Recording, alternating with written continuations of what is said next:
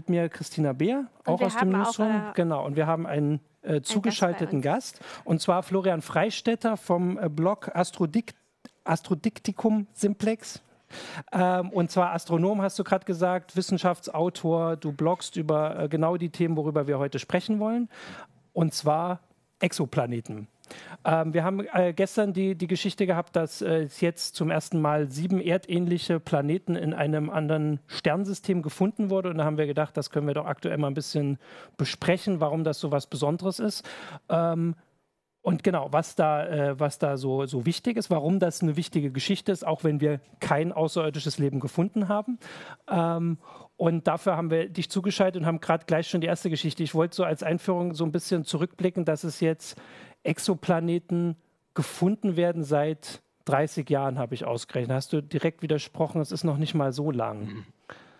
Sag mal. Ja und nein.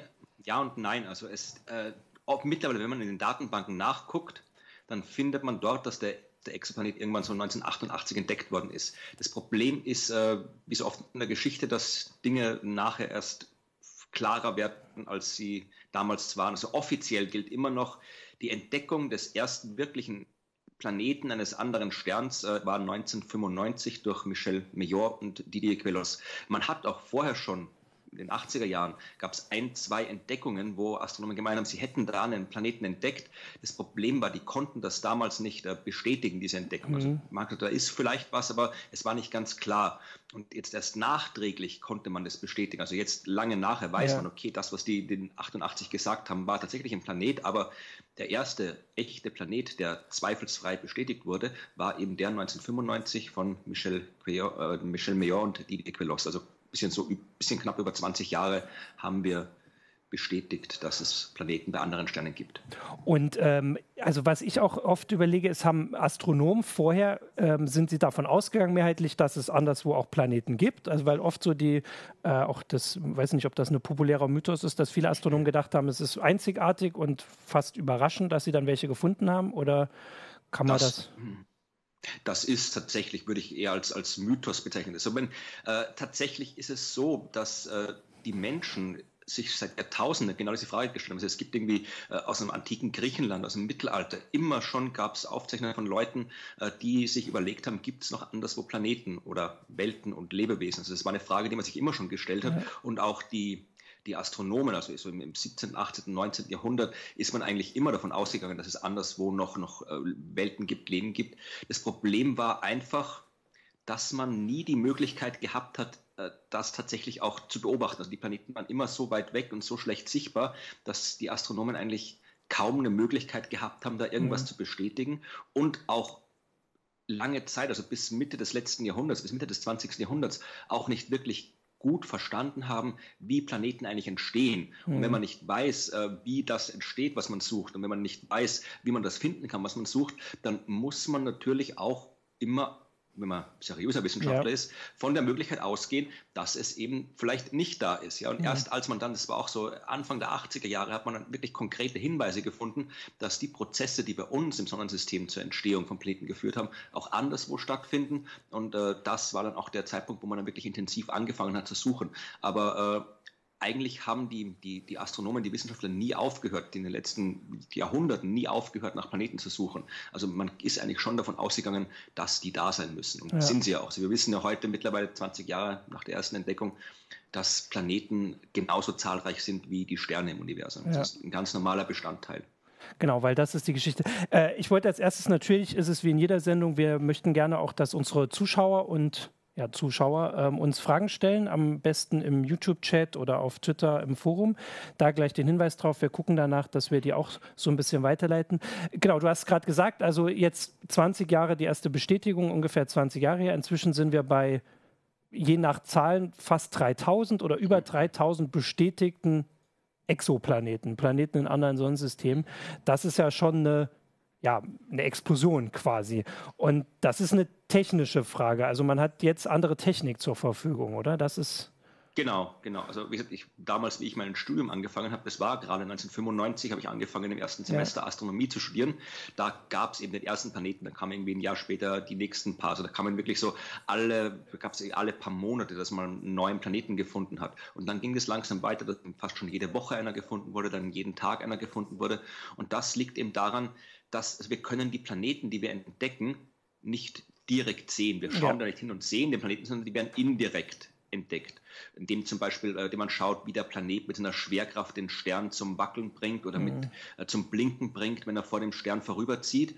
Und äh, das natürlich äh, ist etwas, was extreme Genauigkeit braucht. Und am Anfang konnte man halt einfach nur mit recht ungenauen im Vergleich zu heute Methoden ja. messen. Das heißt, man konnte halt einfach nur einen kleinen Teil der Planeten wirklich finden, die tatsächlich da sind. Und dann wurden die Instrumente immer besser und besser. Dann ist man irgendwann auch mal äh, mit Teleskopen ins Weltall gegangen, wo man noch besser beobachten konnte. Und je besser die Methoden wurden, je besser wir auch verstanden haben, wie man suchen kann, äh, wo man suchen kann, desto mehr haben wir gefunden. Und jetzt mittlerweile, wie gesagt, jetzt ist es eigentlich kein Problem mehr. Wir haben äh, mit Methoden, wo wir wirklich Dutzende Planeten äh, auf einmal finden können, ja. hunderte Planeten auf einmal entdecken können. Also jetzt ist, wie gesagt, ist es alles das, was früher immer so schwierig war, äh, statistische Aussagen zu treffen, ist das, was wir sehen, jetzt gerade was Besonderes, was nur äh, unsere, unsere schlechten Messinstrumente widerspiegelt, mhm. oder ist die Planeten, die man ganz am Anfang entdeckt hat, das waren ja sehr, sehr seltsame Planeten. Mhm. Das waren Planeten, die,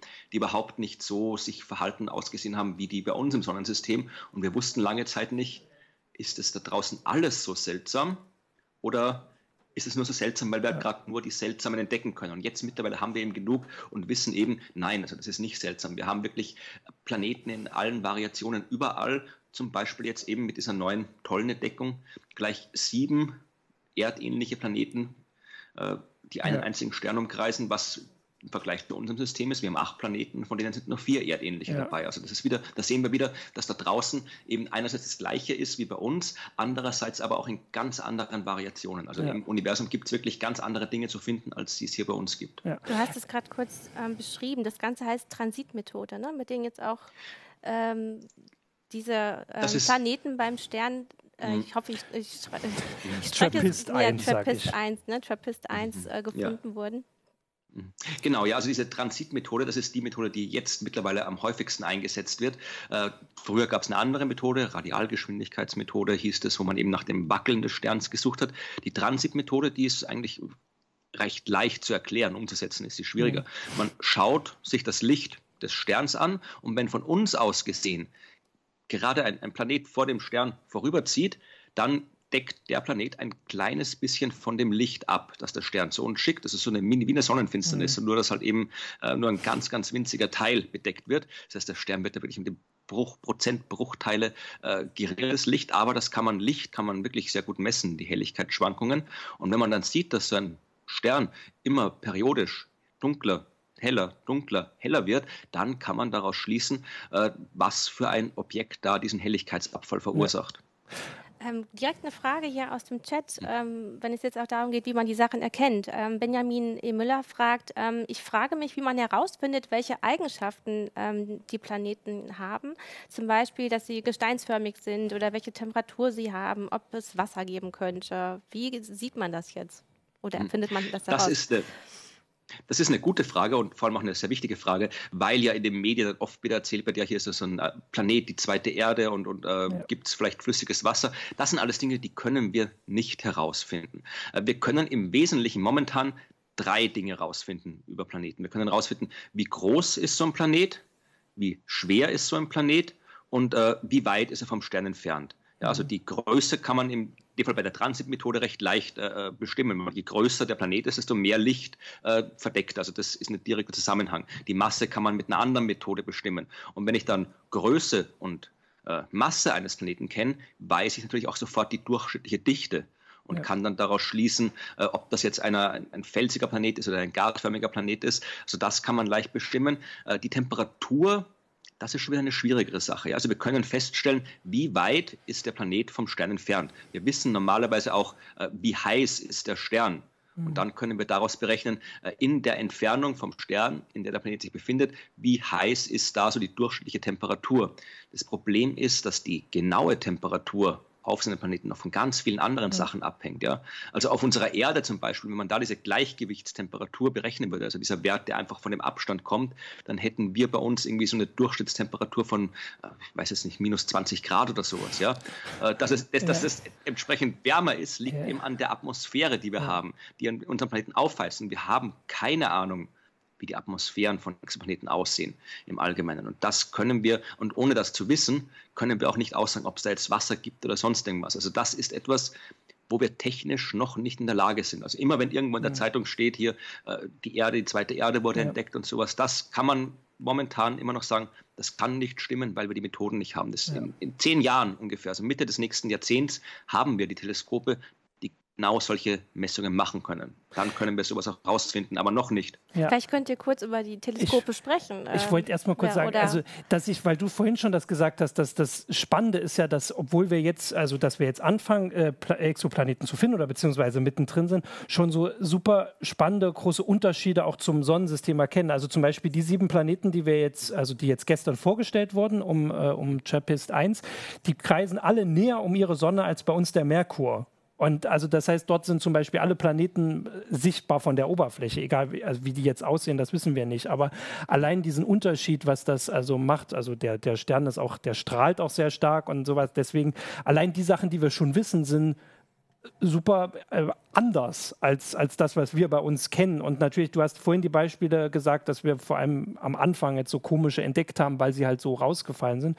Und dass man jetzt das schon weiß und deswegen die, der Fantasie ja, so viele Möglichkeiten offen sind, stehen, sich vorzustellen, wie das da aussieht. Noch haben wir halt die, die, Instrumente nicht und die, die Fantasie ist so. Und ich glaube, das ist so ein Grund, warum das auch so ein, so ein Thema ist, was eben auch den, das Interesse der, der allgemeinen Bevölkerung weckt. Ja, Aber, obwohl, äh, obwohl du ja auch zu Recht sagst, manche Informationen sind dann irreführend. Ne? Ähm, du hast auch auf deinem Blog, hast du auch Bilder, ähm, diese, diese Künstlerbilder von der NASA Mhm. Die dann so gemacht werden, mhm. auch äh, selber auch veröffentlicht. Mhm. Aber ich glaube, du hast auch geschrieben, naja, im Grunde kann man das so nicht, sollte man das nicht so ernst nehmen, wie das immer gezeichnet ist. Ne? Ja, also vor allem jetzt dieses, dieses, dieses eine Bild, äh, wo die ganzen Planeten aufgemalt sind, wo man dann zwei ja. sieht, die irgendwie, äh, genau das hier, wo man dann zwei sieht, die, wo wirklich so mit blauen Wolken und, und äh, Wasser, also das ist halt, das ist halt reine Fantasie. Ja. Das kann irgendwie aussehen. Also das, das, darüber können wir nichts aussagen. Genau. Und weil du gerade das gesagt hast mit den Teleskopen, also die, auf die wir alle und vor allem die Wissenschaftler warten, ist dann das James Webb Weltraumteleskop. Unter anderem, also das Unter ist ein Teleskop, das wichtig sein wird. Äh, was, was wirklich wichtig sein wird, äh, ist das Teleskop, das die europäische Südsternwarte gerade in Chile baut. Das ist das äh, European Extremely Large Telescope. Das wird einen Spiegeldurchmesser von 39 Metern haben.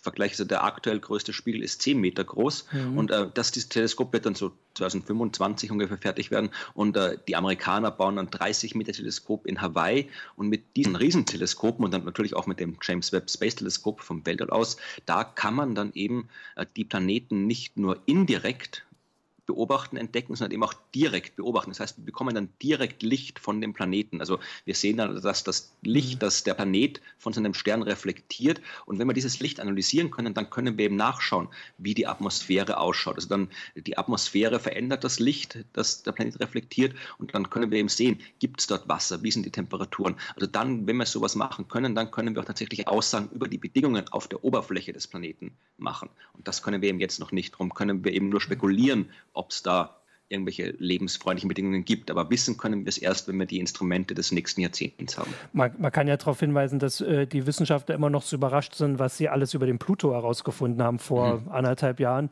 Auch wenn der nun nicht als Planet, aber mhm. der war lange mhm. Planet, Zwergplanet ist. Mhm. Und der ist ja nun also nah im Vergleich. Also selbst wenn die, die Exoplaneten von, also die nun gestern vorgestellt wurden, mhm. ähm, sind nur 40 Lichtjahre entfernt, was ja auch sehr nah ist, also in astronomischen ähm, Vergleichen. Und dass, also, dass wir auch hier in unserer quasi wirklichen Umgebung noch überrascht werden, dann kann man gar nicht, also wir, wir können uns da noch gar nicht vorstellen, was da, was da alles kommen wird. Und das, also ich kann mir auf jeden Fall aber vorstellen, wie gespannt auch die Astronomen da drauf. Mhm. Noch also eine Frage aus dem Chat.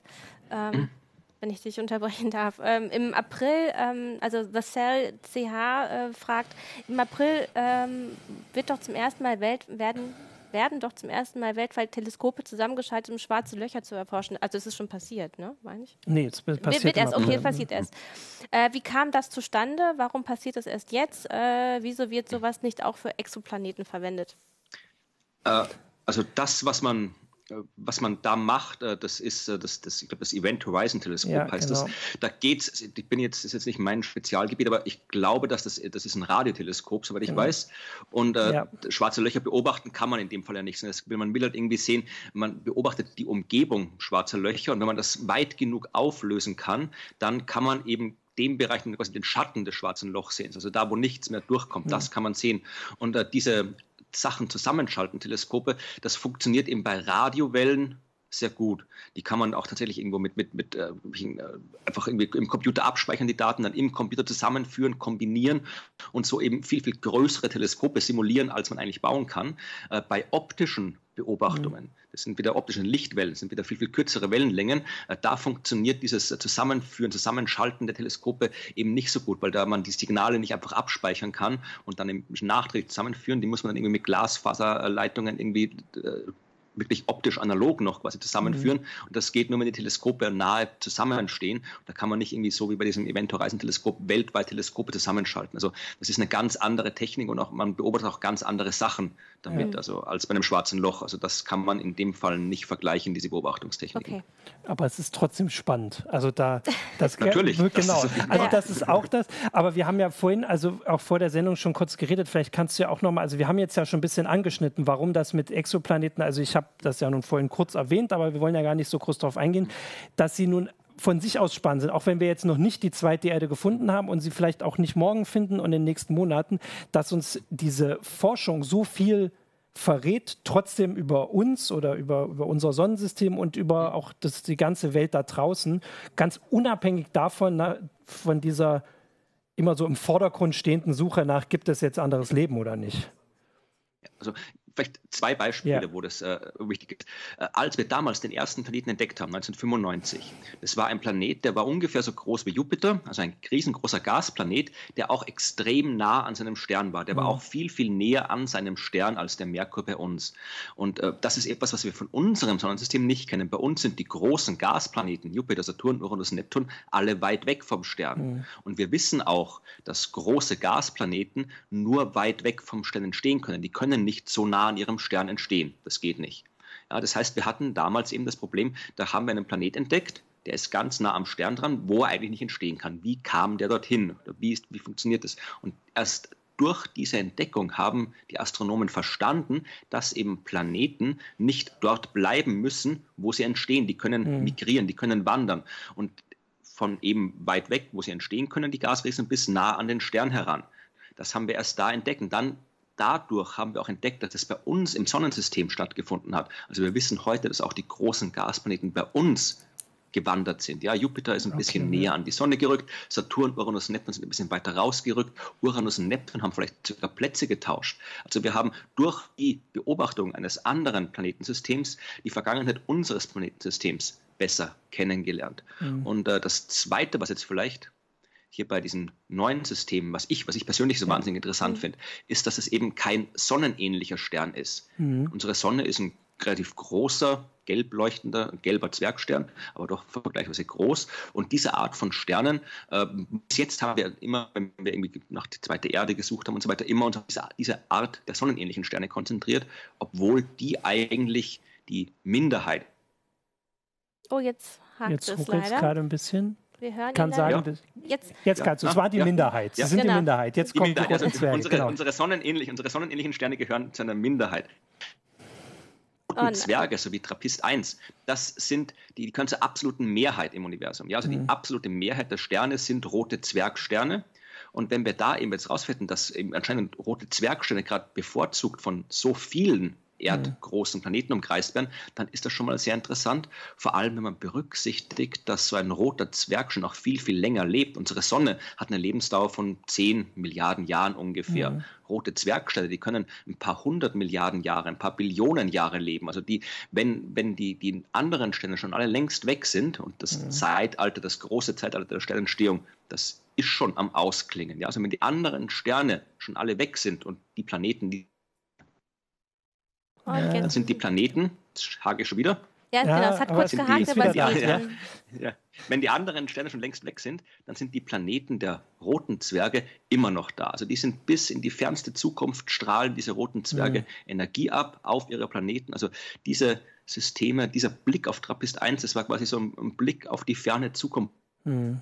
des Universums. Die wird so aussehen wie die Systeme, wie das System, das wir jetzt gerade gesehen haben, und nicht wie unser Kannst System. Kannst du dieses System denn um, um Trappist 1 nochmal für uns kurz erklären, also wie die Planeten jetzt von ihrer Größe her sind.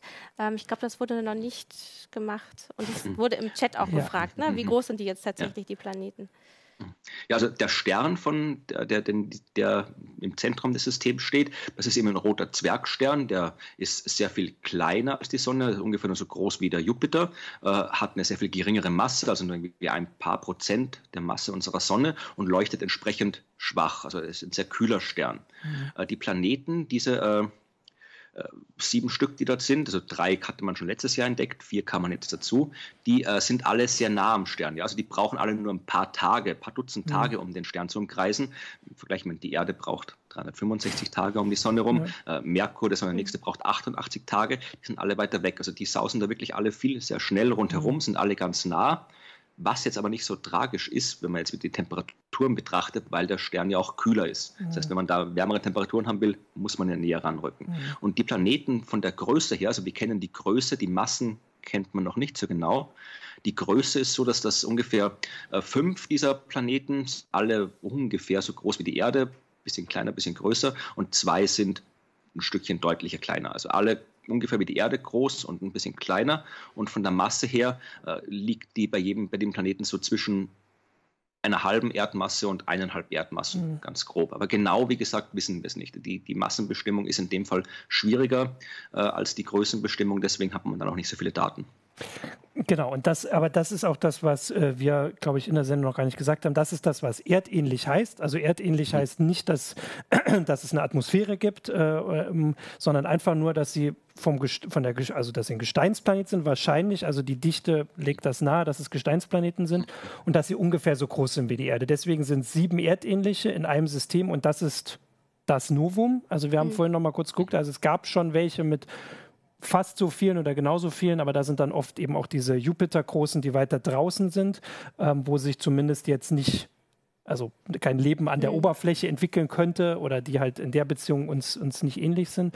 Ähm, genau, und das ist äh, diese, diese eine Geschichte. Und vorhin hast du auch auf diese, auf diese Hoffnung, auf die neuen Teleskope hingewiesen. Und das Spannende ist, weil diese Planeten ja vor, also die sind mit dieser Transitmethode entdeckt worden, das heißt, sie haben den Stern verdunkelt. Und mit gut genugen Teleskopen oder starken Teleskopen kann man ähm, die, äh, das, die, die Spektrumsänderung erkennen, wenn die vor dem Stern langfliegen. Sage ich das so halbwegs richtig? Ja, kommt darauf an, was, was du jetzt genau wissen genau. willst. Also der, der, der, Hintergrund ist, dass bei Zweien haben sie schon geguckt, das rauszufinden, welche Stoffe auf diesem Planeten so, ja, vorkommen. Ja, okay, also das kann man, also bei Zweien haben sie schon rausgefunden, mhm. dass es eben keine Gasplaneten sind, weil mhm ja. kein Gas da ist. Äh, und das möchte man jetzt natürlich bei den anderen fünf dann auch noch machen. Und natürlich also ist es gibt, ja. Also es gibt quasi zwei Methoden, wie man so äh, schauen kann, wie, ob, aus was ein Planet besteht, ja. wie die Atmosphäre aussieht.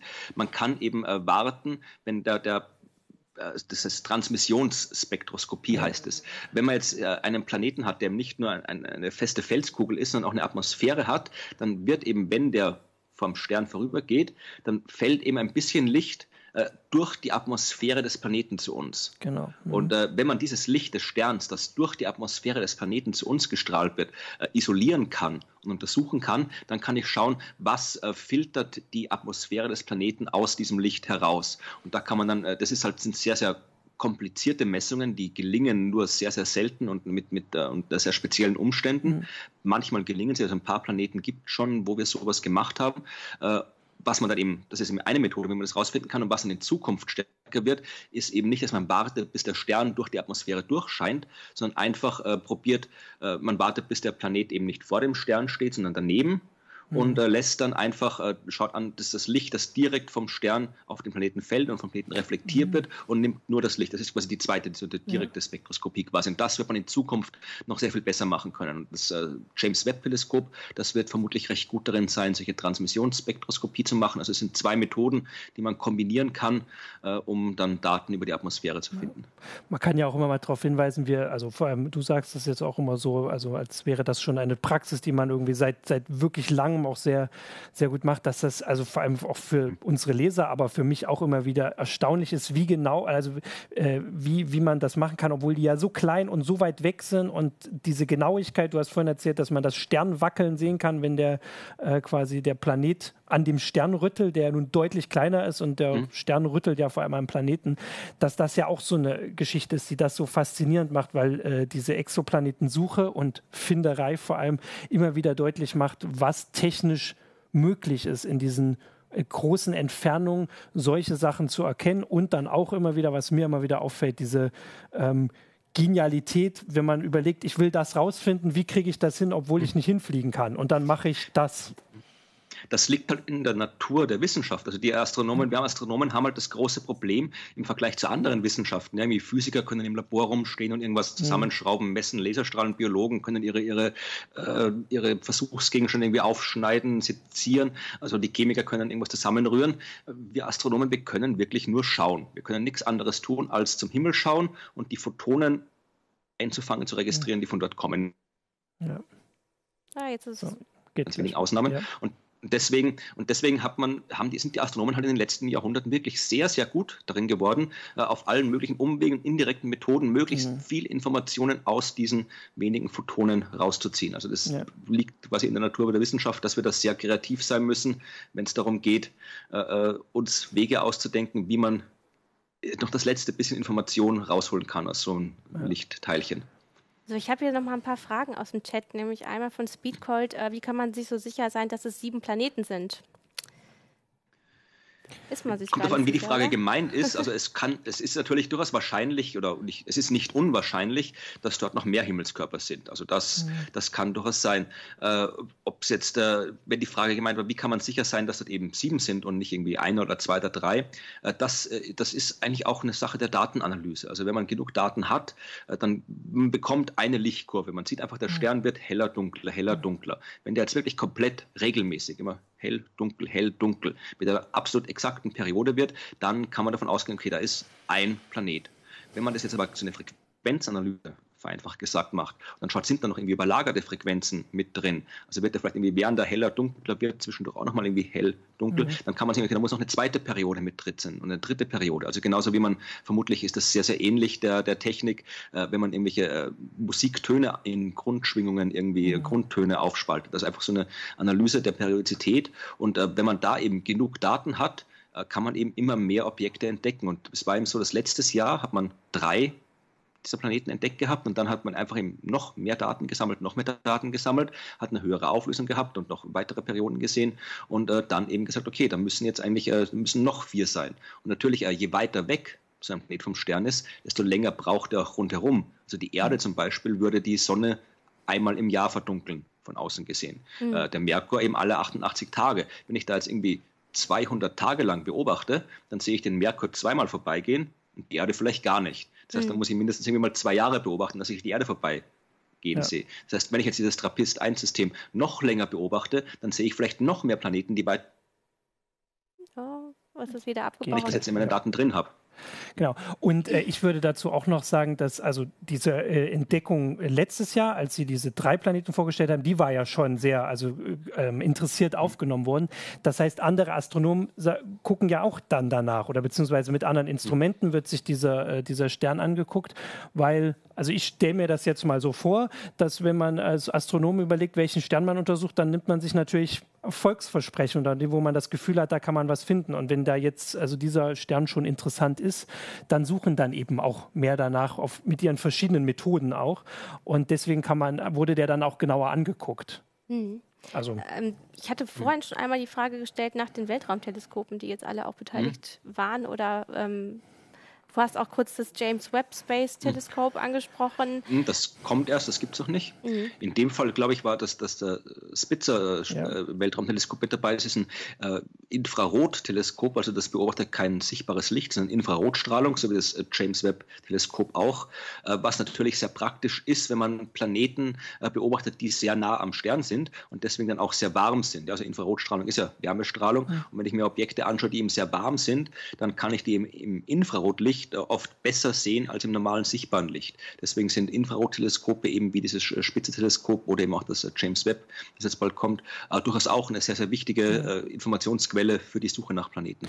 Ähm, und das Spannendste da war, dass Kepler, also insgesamt trotzdem jetzt das erfolgreichste Weltraumteleskop mhm. bei der Exoplanetensuche ist Kepler.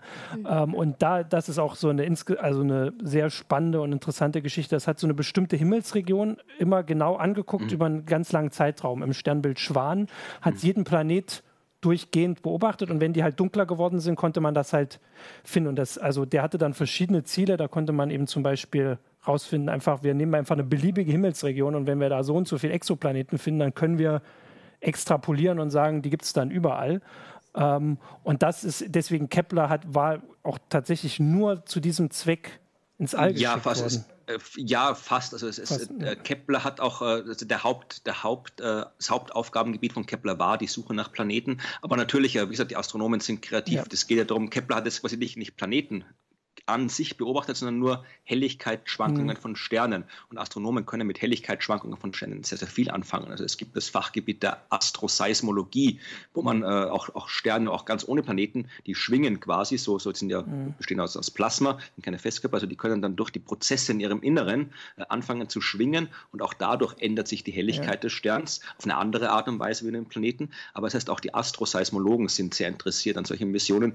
Die haben da auch noch ein paar Prozent quasi der Beobachtung Beobachtungszeit bekommen, um dann mit dem Kepler-Teleskop eben zu verstehen, wie ein Stern funktioniert. Aber tatsächlich war äh, Kepler, also es gab auch das europäische Corot-Teleskop, mhm. äh, das auch Planeten gesucht hat. Da war eben, das war so eine 50-50-Mission. Also das, das äh, hat auch Planeten gesucht, aber im hauptsächlich auch großen Teil eben auch Astroseismologie betrieben. Und Kepler war wirklich das erste Weltraumteleskop, was fast zur Gänze auf die Suche nach Exoplaneten ausgelegt war.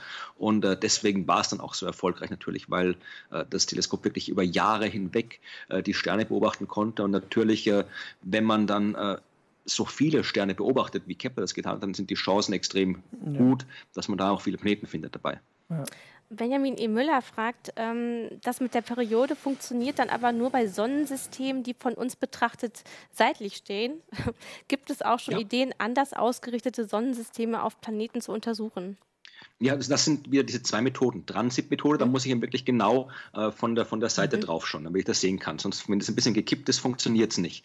Äh, die andere Methode, die Radialgeschwindigkeitsmethode, äh, bei der man das Wackeln des Sterns untersucht, da ist es genau umgekehrt. Äh, da funktioniert, äh, äh, da kann ich es nicht genau umgekehrt, aber äh, da kann ich eben auch, äh, wenn ich das Wackeln beobachte, da kann ich auch Planeten entdecken, die, wo ich eben von, von, von oben drauf schaue. Mhm. Nicht, nicht exakt von oben, da funktioniert es nicht, aber auch von der, einer gewissen Neigung drauf schaue. Also mit, mit anderen Methoden, da gibt es auch die, die Gravitationslinsenmethode, die funktioniert wieder anders. Also es gibt andere Methoden, mit denen man Planeten finden mhm. kann, bei denen diese äh, dieser exakte Blickwinkel keine große Rolle spielt, aber die ergänzen sich äh, alle mhm. gegenseitig.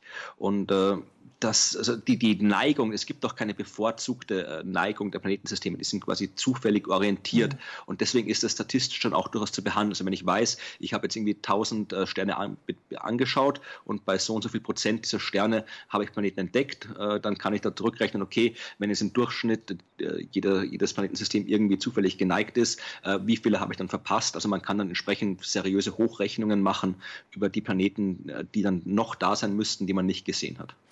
Ähm, was ich noch so als Thema auch äh, gesehen habe, also wir haben ja jetzt so ein bisschen den, den Stand, also äh, uns, unsere Zuschauer auch auf den Stand der, der Forschung gebracht oder so weitestgehend. Mhm. Ähm, aber was, was ist denn jetzt zu erwarten, auch so in nächster Zeit, jetzt mal unabhängig äh, von, von den Teleskopen, auch so in, in nächster Zeit äh, von, mit den bestehenden Methoden, wo, wo du auch sagst, darauf warten jetzt Astronomen, dass sie das zum ersten Mal finden vielleicht? Also das, ich glaube, die Astronomen warten auf viele Sachen. Ja. Also gerade solche, also ich persönlich, mein Arbeitsgebiet war ja. die Himmelsmechanik, also die Bewegung von Planetensystemen, die Dynamik, äh, was da alles abläuft. Und ich habe von Anfang an auf genau solche Systeme wie dieses hier, Trappist 1, gewartet, ja. weil äh, früher war es immer so, man hat einen Stern gehabt, einen Planet gehabt. Das ist jetzt rein dynamisch, äh, nicht sonderlich interessant, ja. ja weil der, der kreist rundherum und das war's. Es ist ja. ein Zwei-Körper-Problem, da kann man als Himmelsmechaniker nicht viel machen. Ich habe immer darauf gewartet, dass endlich mal Systeme kommen mit zwei, drei, vier, fünf und noch mehr Planeten, dass man wirklich schauen kann, wie funktioniert Dynamik bei anderen Planetensystemen. Wir kennen nur unser Sonnensystem, wo wir wirklich alle, fast alle großen Himmelskörper kennen, von, von, vom Stern bis runter zu den Monden, zu den Asteroiden. Ja, und, und diese Dynamik bei uns, die ist wahnsinnig wichtig, die hat unsere quasi unser Planetensystem wahnsinnig stark geprägt und äh, die auch bei anderen Systemen verstehen zu können, das ist was, äh, auf das ich, ich sehr lange gewartet habe. Und wenn wir jetzt wirklich eben immer mehr mhm. äh, Planetensysteme haben, wo wir eben vier, fünf, noch mehr Himmelskörper kennen, dann werden wir da wieder, bis jetzt haben wir immer nur so einen, so einen Beobachterblick auf die, auf die Systeme gehabt. Also wir haben gewusst, okay, da sind die Planeten und das sind ihre Eigenschaften, aber wir haben nie so diesen, diesen äh, Theoretikerblick, den Dynamikerblick gehabt. Also wie, wie, wie verhält sich das? Wie, wie verhalten die sich anders als unsere? Das ist was, glaube ich, auf das, das zumindest ich warte, ich weiß nicht, wie es bei den anderen aussieht. Ja. Äh, was auch noch äh, gut zu erwarten ist, äh, Monde. Wir haben noch keine Monde bei anderen mhm. Sternen entdeckt, also keine Exomonde. Ja. Mhm. Und das ist auch etwas, also äh, die muss es auch geben. Also es wäre absurd, wenn es die nur bei uns gibt und bei anderen Planeten nicht. Mhm. Äh, es gibt auch Methoden, äh, die, wo, wo man Monde finden kann, die kennt man auch schon lange.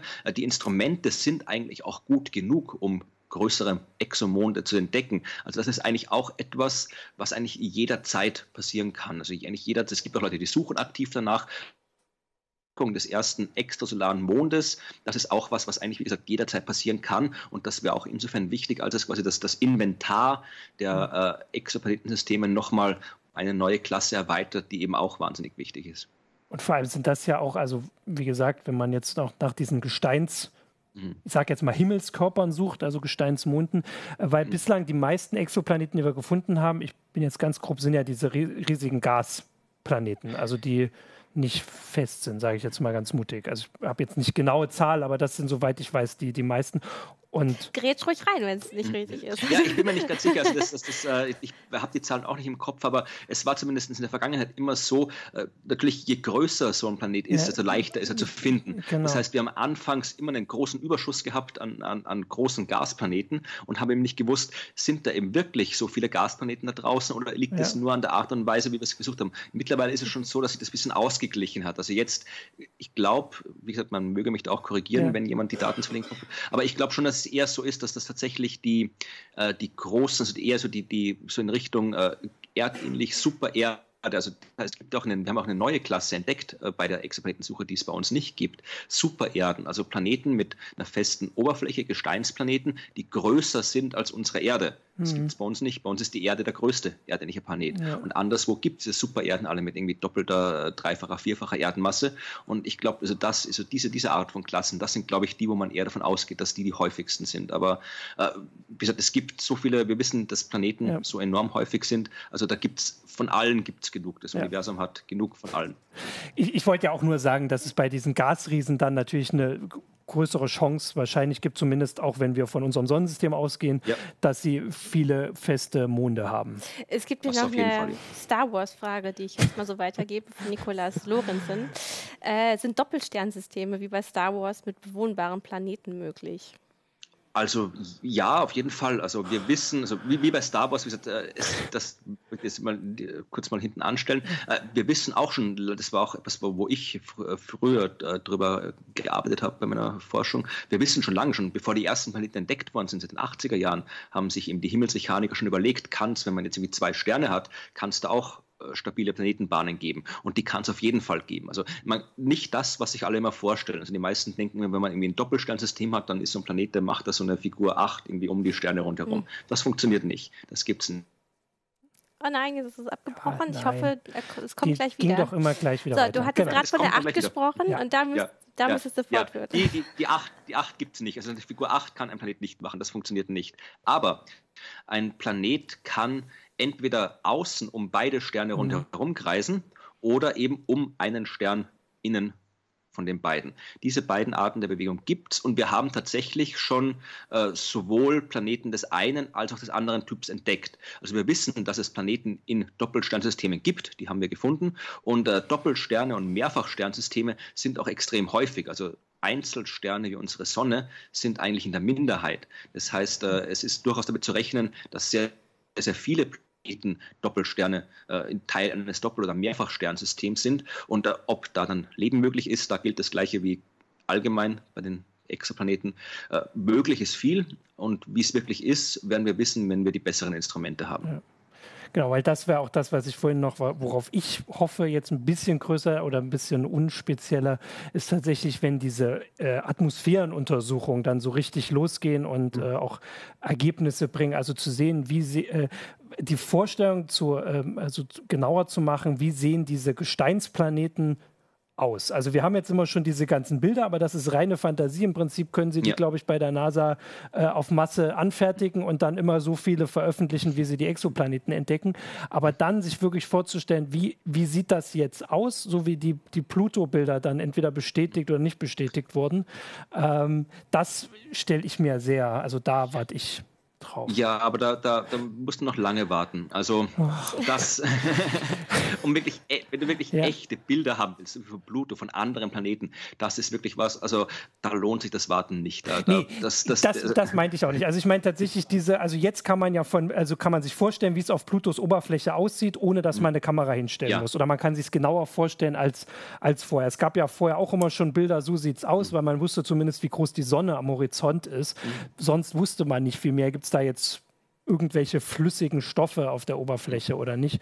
Und das jetzt genau. Also nein, ich warte auch nicht auf die, die ersten Bilder von der Oberfläche. Gut.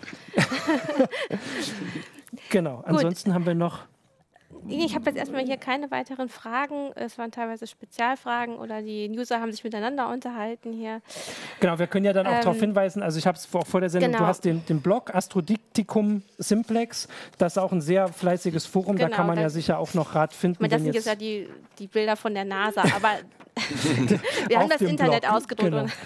ähm, also auf, bei deinem Blog kann man ähm, mitdiskutieren und dich auf bei uns äh, aber dir Fragen stellen. Ähm, du hast auch gesagt, du musst leider Viertel vor eins weg, deswegen hm. müssen wir die Sendung ja. jetzt auch, auch wenn es vielleicht nochmal Fragen gibt, jetzt ähm, abbrechen. Ihr, aber ihr, das Thema ihr, wird ja, uns ja weiter wolltet, begleiten. Du wolltest im Grunde noch auf eine schöne Connection hinweisen zwischen euch. Ihr seid beide ah, Thüringer. natürlich. Ich wollte eigentlich nach Thüringen grüßen, aber du bist gar nicht, du bist gerade gar nicht in Thüringen. aber zumindest machen wir Werbung für Thüringen. Genau. Äh, ja, eine, eine kurze, eine kurze Frage noch. Ähm, ich habe gelesen, ähm, äh, Trappistorn äh, ist im Sternbild des Wassermann. Also wenn man irgendwie eine ungefähre Richtung haben möchte, wo man hingucken muss, am Abendhimmel äh, ist es das Sternbild Wassermann. Ist das richtig?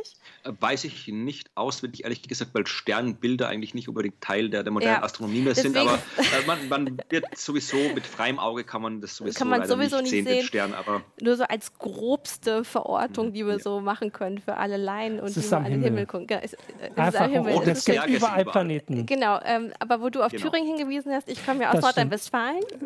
Äh, deswegen, du hast leider keine Krawatte an. Ich müsste halt so. den heute machen. Ähm, hier trägt keiner eine Krawatte. Nein, hier trägt keiner eine Krawatte. Das genau höhere Management. Ähm, ja, vielen Dank, dass du ähm, mit uns gesprochen hast und so viel erklärt ja. hast äh, und auch vieles richtig gestellt hast, was ja einfach so langläufig der Berichterstattung manchmal äh, fehlgeht. Danke an die Zuschauer ja. fürs fleißige Diskutieren wieder. Leider verschwinden die, die schönen Chats auf YouTube ja immer. Wir warten darauf, dass wir berichten können, dass sie nicht verschwinden. Äh, und ansonsten sagen wir Tschüss bis zur nächsten Sendung und bei dir auch Tschüss ja, bis zur nächsten Spaß Sendung. Spaß allen Karnevalisten, wenn denn Zuschauer von uns welche sind. Macht's gut. Tschüss.